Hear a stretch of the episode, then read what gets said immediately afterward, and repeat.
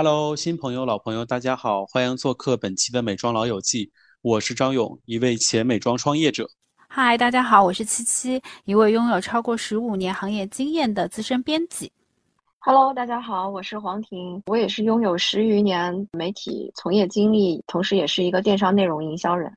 大家好，我是尼克，是从二零零三年就入行的初代美容专家。今天的话题呢是护肤品要不要成套使用？很多品牌都有自己的明星单品，那同时呢，可能这个单品就属于某个系列，应该只用这个单品呢，还是成套一起使用效果更好呢？首先，我想问一下大家的护肤程序都是什么样子的？其实我的护肤程序是有变化的，在刚出道或者说是出道的那几年，用的护肤特别复杂，比如说我会叠加几个精华，然后水、乳、面霜、眼霜、精华等等。一个都不会少，而且会分很多的细化的一些东西。但我现在的状态，我的护肤步骤是非常少的。我的护肤顺序以晚上为例，因为我很少化妆了，基本上就是洁面、化妆水、一个精华、一个面霜。这个面霜呢，一般都会选用。大牌顶级的所谓的那种奢侈面霜，同时呢用它来替代眼霜，就这个几步就解决了所有的护肤的流程问题。我有一点是和尼克老师年轻的时候非常像的，我我以前曾经是一个护肤的极繁主义者，就是非常推崇日系的那种护肤步骤。呃，早期夸张的时候，我大概会有七到八个步骤，连眼霜都会叠加精华和。就是眼霜两个步骤，嗯，但是我觉得可能分水岭 产生在随着年龄的增长，我现在就是有种在即使在护肤上也体力不支的感觉，就所以我会嗯慢慢的在简化我的就是护肤流程，就像呃尼克老师说的，我可能就是。甚至于我有时候，如果这一天我是要带妆的话，那除了一个基础的精华之外，我的面霜是会，我会把它和我的粉底，还有和我的防晒霜一起，就是揉在一起，把它搓开之后，就是变成呃一个步骤来使用，就是可见我已经懒到了什么样的程度。嗯，嗯，我我觉得护护肤品肯定是越用越少的，就是就是。因为基本上我们三个人差不多都，四个人应该都是同龄人哈。就是护肤品这个东西呢，年轻的时候你肯定是有新鲜感的，所以你什么都想试。就在我们大概二十来岁、三十岁出头的时候，就是正好是美妆营销做的轰轰烈烈的时候，它会有很多层出不穷的新的品类，那你每一个都会想试。比如说，我记得，呃，肌底液呀、晚安面膜啊，这些都是曾经非常爆红过的产品，所以那个时候就是你基本上会，呃。就是一段时间，可能就会增加一个新的品类去做尝试，但是用到后面，其实用来用去，你会发现，其实呃，护肤这个东西是最基础的功效，它清洁、保湿、防晒做到了就好了。所以呢，其实我现在目前，嗯，也就是正常的一个清洁，然后呃，水、精华，精华可能会选一个相对全向抗老、抗老的，然后晚上的话，肯定就是一个面霜，差不多，最多再加一个护肤油吧。嗯，如果很干的北京的天气，然后早上的话就是这种步骤之外，可能就是加好防晒，基本上就是这样子。其实我们都经历过一个从繁到简的一个护肤进化过程哦，但是可能水、呃精华、乳液、面霜这些都是必不可少的。这三类产品中，你们觉得需不需要选择同一品牌的同一系列来成套使用？有一些品牌的水乳是需要成套使用的，我觉得最有代表性的应该算是 K 社，也就是高斯集团的，他们家那个黛珂呀，或者是奥尔滨啊的水乳，它已经设定为先乳后水的使用方式。这个使用步骤的话，它逼迫你就必须要成套使用。有一个品类，我觉得也需要成套使用比较好，打底类的产品和防晒，因为这两者很容易搓泥。这个就是从使用角度来说，所以说需要有一些兼容性的东西。但从我个人来说，我首先没有特别觉得某些护肤品说成套使用了我就特别惊艳，就最多也就是水乳会放在一起。那我现在的来说，我皮肤比较干嘛，我更多的时候还是偏选择面霜多一点，乳液用的很少了。就是说，乳液和面霜是可以互相代替的，是吗？其实乳液可以说是面霜的稀释版本，它可以是一个完全一个成分，就是一个调稠一点，一个调稀一点，油油放多一点，油放少一点。但我个人而言，我可能会更加喜欢比较醇厚的质地。但我年轻的时候真的会是乳液和面霜都用，因为那个时候的教育也是说乳液之后也可以用面霜啊。对对对，我记得有些品牌其实现在还在宣传是乳液以后再用一个面霜，它其实是也是看个人选择的。对对对，我觉得这个就是你对自己皮肤的一个掌握。那如果我用完面霜，我皮肤还是会干呢？尼克老师有没有建议给大家呢？哎，刚才黄婷不是说了吗？加油呀，护肤油呀。嗯，那护肤油的步骤。就是应该是在精华前还是精华后？其实护肤油我觉得它是一个很灵活的产品哎，你如果用在精华前也可以，精华后也可以，你甚至用在最后面也可以。我觉得这个没有特别的限定，它是一个灵活机动的，可以哪里需要哪里搬的一个单品。其实大家都知道，护肤品除了提供一些基础的功效之外，大部分还是一个感官的感受力。所以呢，我自己也好，或者我身边的朋友，大家都有一个特别大的烦恼，就是化妆品会搓泥这个事情，就护肤品会搓泥这个事情，其实是困扰了很多人的。所以大家在去选择护肤品的时候，成套使用，可能有一个很大的原因是想要规避搓泥的这个问题。但是说实在的，就是结果还挺让人失望的，就大部分的。护肤品，如果你成系列使用的话，它并不一定真的能让你规避掉搓泥的这个问题，它可能还是会和你自己当时的肤质，然后使用手法各个方面，包括用量产生一个很直接的联系。这个是第一个让我就是从一个成套使用者逐渐呃演变成说我自己靠我自己的尝试和我的经验和我直观的感受去搭配我的产品的一个原因。第二个是一些功能性的产品，比如说我们之前非常呃，就包括现在还比较流行的早 C 晚 A 的这个概念。那因为有一些产品之中它含有一些光敏感的物质，或者是说它有一些对皮肤有刺激性的成分，那它需要搭配浓度可能说更低的。护肤品去使用，或者是说有舒缓效果的护肤品去使用，那本身如果这个产品的系列它在开发的时候，它自己会考虑到这些功能的互补和辅助的效果。那在这样的情况下，如果你没有时间和精力去精研每一个产品的话，那我会觉得你成套使用是一个比较安全的方法吧。啊，还有一点是说，如果说一旦是去做过医美的情况下，会比较建议护肤品去做一个成套使用。除了最基本的光子嫩肤可能价格还比较便宜之外，其实大部分的医美，不管是热玛吉啊，或者是皮秒啊，其实都是要大几千的或者上万的价格的。那其实你已经投入这么多的金钱成本的话，使用一个成套的系列产品，给皮肤一个更。就即使说在使用感和舒适感上是会有一些降级，但是它安全性和后续的帮你协助发挥，啊，怎么说呢？成套的功效更好的话，那我会更推荐一些。呃，成套搭配，虽然我自己不是成套用，但是它会有一些优点，也是存在客观存在的。首先，第一个从技术角度和成分角度上来说呢。你任何一个品牌的同系列的产品或者同品牌的产品，它在出厂之前的这种适配性，它肯定是自己品牌的适配性。嗯，这个它必然会调到最佳的体验。你总不可能说兰蔻的精华和 Lauder 的面霜它怎么适配，这个是不会有人去帮你做的。但是本品牌之间，它中间一定会帮你调到最好的体验度，这个是必然的。然后呢？日系护肤和欧美系护肤，因为他们在使用原材料上喜好度会不太一样嘛。因为日系产品它更多的是喜欢去做一个角质层的调理，它会加入一些，比如说像先乳后水会有一些棉片这种相关的工具型的东西加入。那欧美系的产品呢，更多会注重在及时的功效上。你像以前以前啊，Lauder 集团是比较偏好去用 polymer，就是这种类似于带含硅的。成分这样的话，你马上你这张脸就显得很平滑嘛。那这个时候你就很容易会出现搓泥，是这个问题。就是因为它如果是含硅的产品和你不是含硅的产品在用的时候，你就是前后顺序上，一旦你没有那么注意的话，这个搓泥的现象是很容易存在的。就是为什么要成套用上，它会也会有一些优点存在。最后一点就是也比较有意思，就是如果你用呃，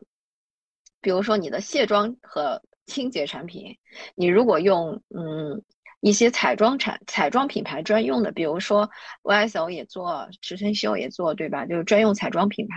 他们的卸妆产品和清洁产品，因为他们针对的是自家那些很强力的粉底产品，所以反而就会比就是比普通的一些清洁产品要更好用。我看有很多清洁产品，它就是说我卸妆和洁面一步搞定，也是让大家更简单。你是如何看这样的产品的？我觉得取决于你前面就是白天的这个妆面吧，就是如果你是用的真的是很强的那种强力的 foundation，比如说像什么 double wear 这种，你可以刷一整天的就不会掉妆的那种，我觉得还是最好稍微分开一下。啊，这样会相对细致一些，因为毕竟你就是可以。确保它那个残留度没有那么，就不可能会影响到你堵毛孔啊这些顾虑嘛。但是如果你其实只是简单的有个防晒或者是有个打底，然后呃你去用一个二合一的产品，我觉得问题不大。因为说实话，理论上就是洗脸这件事情，它并不一定需要非常强效的清洁剂。你在护肤油使用上有什么心得，也跟大家分享一下。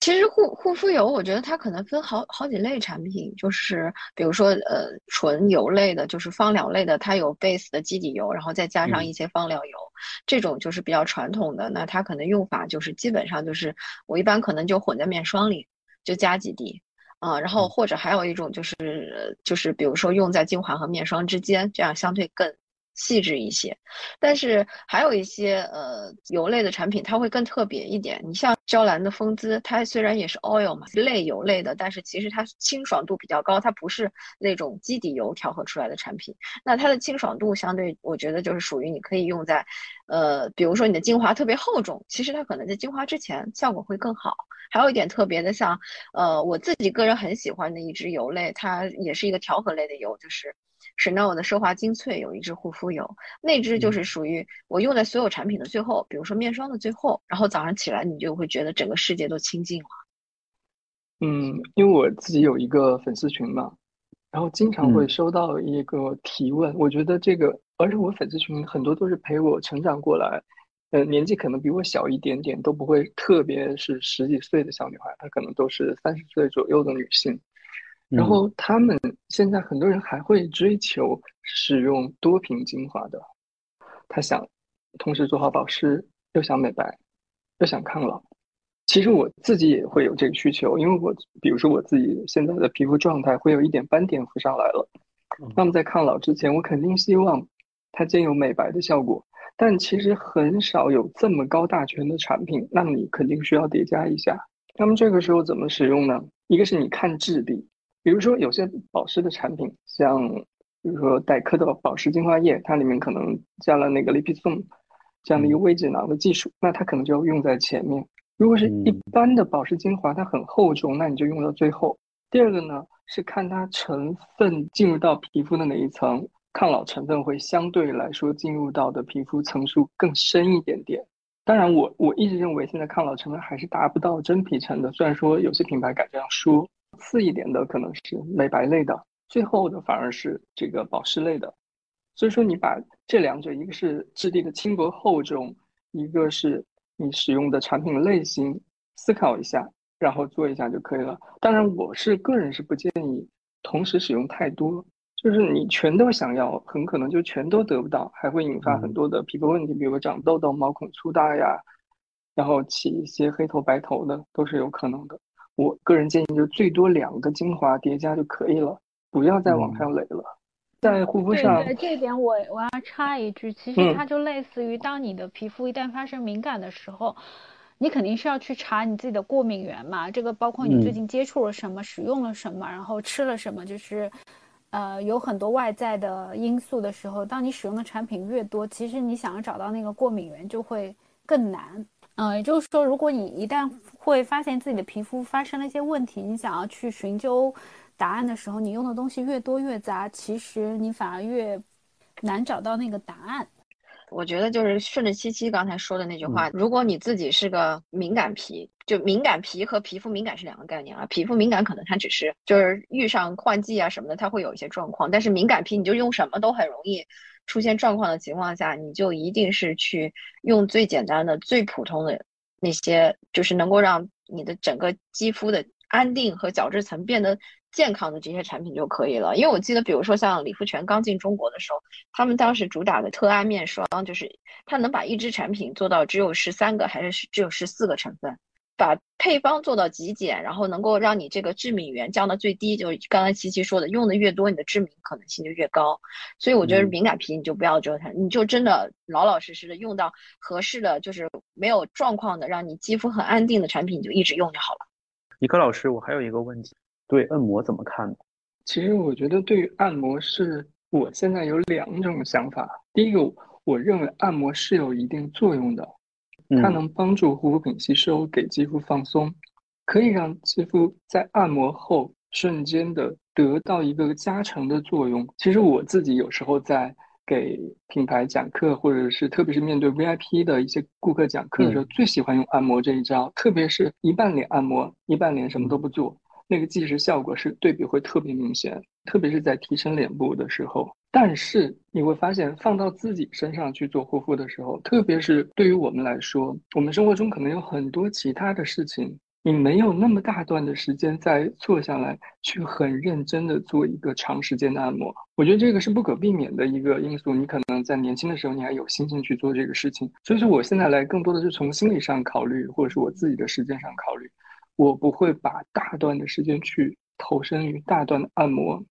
那么我可能是做简单的延展，或者是那种一两分钟的按摩就结束了。如果你真的需要去按摩，那我就去一些好的 SPA 啊，嗯或者是美嗯容院啊，去做一些 facial，让专业的人来给我按，我自己躺在那边好好享受更好一点。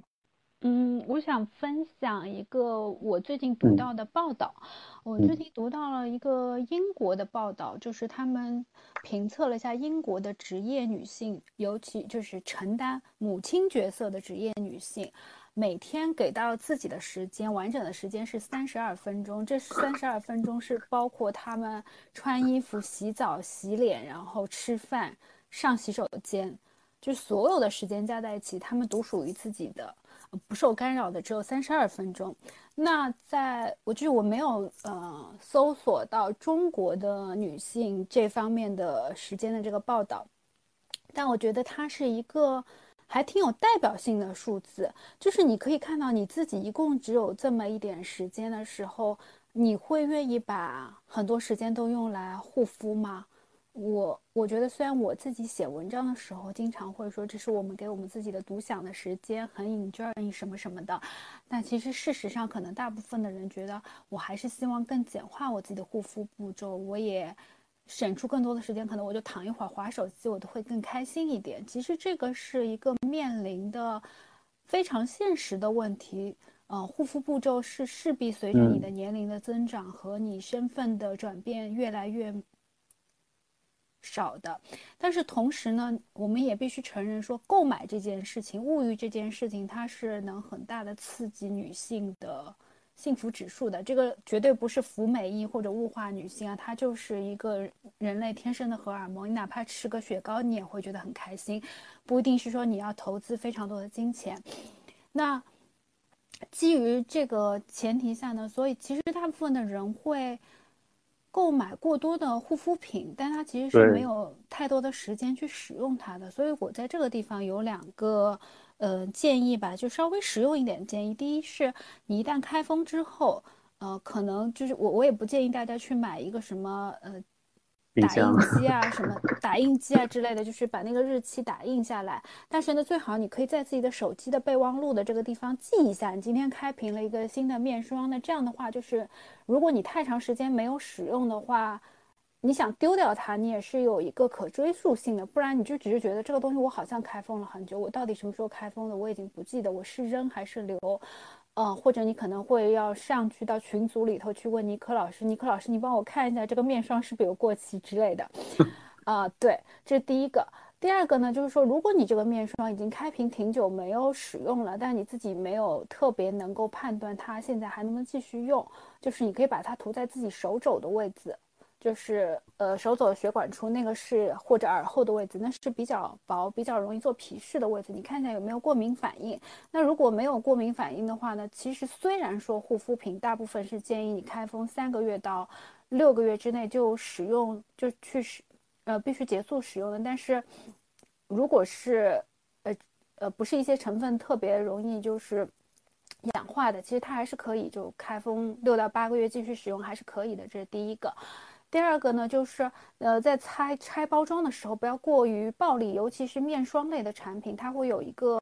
一般会有个塑料盖的薄膜，或者是说，尤其是你刚当你看到什么像类似于娇兰的兰玉婷兰花之类的面霜，它会有一个像铝箔一样的那种，就是。包装的时候，你就千万只要撕一个小口，拿挖棒去挖。那个铝箔的成分对于产品的保鲜是很有效的，就是千万不要暴力把它歘的一下全部撕开扔掉。就是那那样的话，你就会迫使你可能就必须在一个半月之内把这个产品使用完。第三个就是挖棒这个事情，嗯，如果你能留着，当然是最好，每次使用清洁。如果你觉得这个太麻烦的话，就准备一些棉签吧，因为就是它还是能够帮你的产品尽量去延。延长一个使用日期的按摩这个事儿，我同意你可说的，就是你真的第一就是你本身手法也不是那么专业，第二是你在家里用大段的时间去做这个事儿，其实是非常不现实的。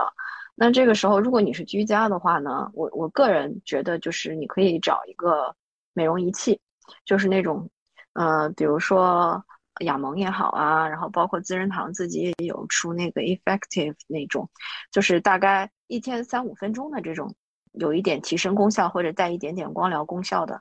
就是聊胜于无吧。因为你要完全去按的话，你按个十分钟，你可能手酸了，你也没有什么太大的效果。沿着我们大话题讲，就是成套这个事情呢，我我个人可以提供一个 tips，因为我觉得就是愿意听我们节目的人相对来说，呃，经济实力也是比较 OK 的这种，我建议大家可以去成套的购买。或者是在一个专柜，就是去线下专柜啊，去买一些买到一个定额，就是所有的其实大的贵妇的产品，他们都提供美容坊的服务。我最推荐的是大家一定要试的是 CPB，它有一个顶级系列叫 Cinactive 奢雅级，这条线非常简单，因为它只有清洁水，哎，现在有没有加精华我忘了，然后就是日乳，然后就是一个霜。这条线的产品，你买完以后，你是可以得到一些美容坊的服务的。你可以就是在他那儿做成套的产品体验，然后它有一个独特的，就是 CPB 自家独特的一个淋巴提升的一个手法，在美容坊做的呃沙龙服务体验非常好。此外，就是正常的像什么黛珂啊，然后 Sisley 啊、娇兰啊，然后蓝妹啊、Chanel 这些全都有。这个我觉得是跟电商购买的差别最大的就在这儿，因为你的电商买可能更多的达到就是小样。但是你在线下买的话，你就可以去得到这这些增值服务，或者你可以去预约这些服务。这样你跟 BA 在沟通的时候，你就会比较清楚你可能需要哪一些东西。这样你买到一定数额，他可能给你赠五次或者三次这样的服务，你可以定时去做。我觉得这是一个相对来说是怎么成套用它能够更有效果的这样的一个 tips 吧。好的，今天节目就到这里，欢迎给我们留言或者加入美妆老友咖啡馆微信群和我们一起讨论吧。大家再见。拜拜，拜拜。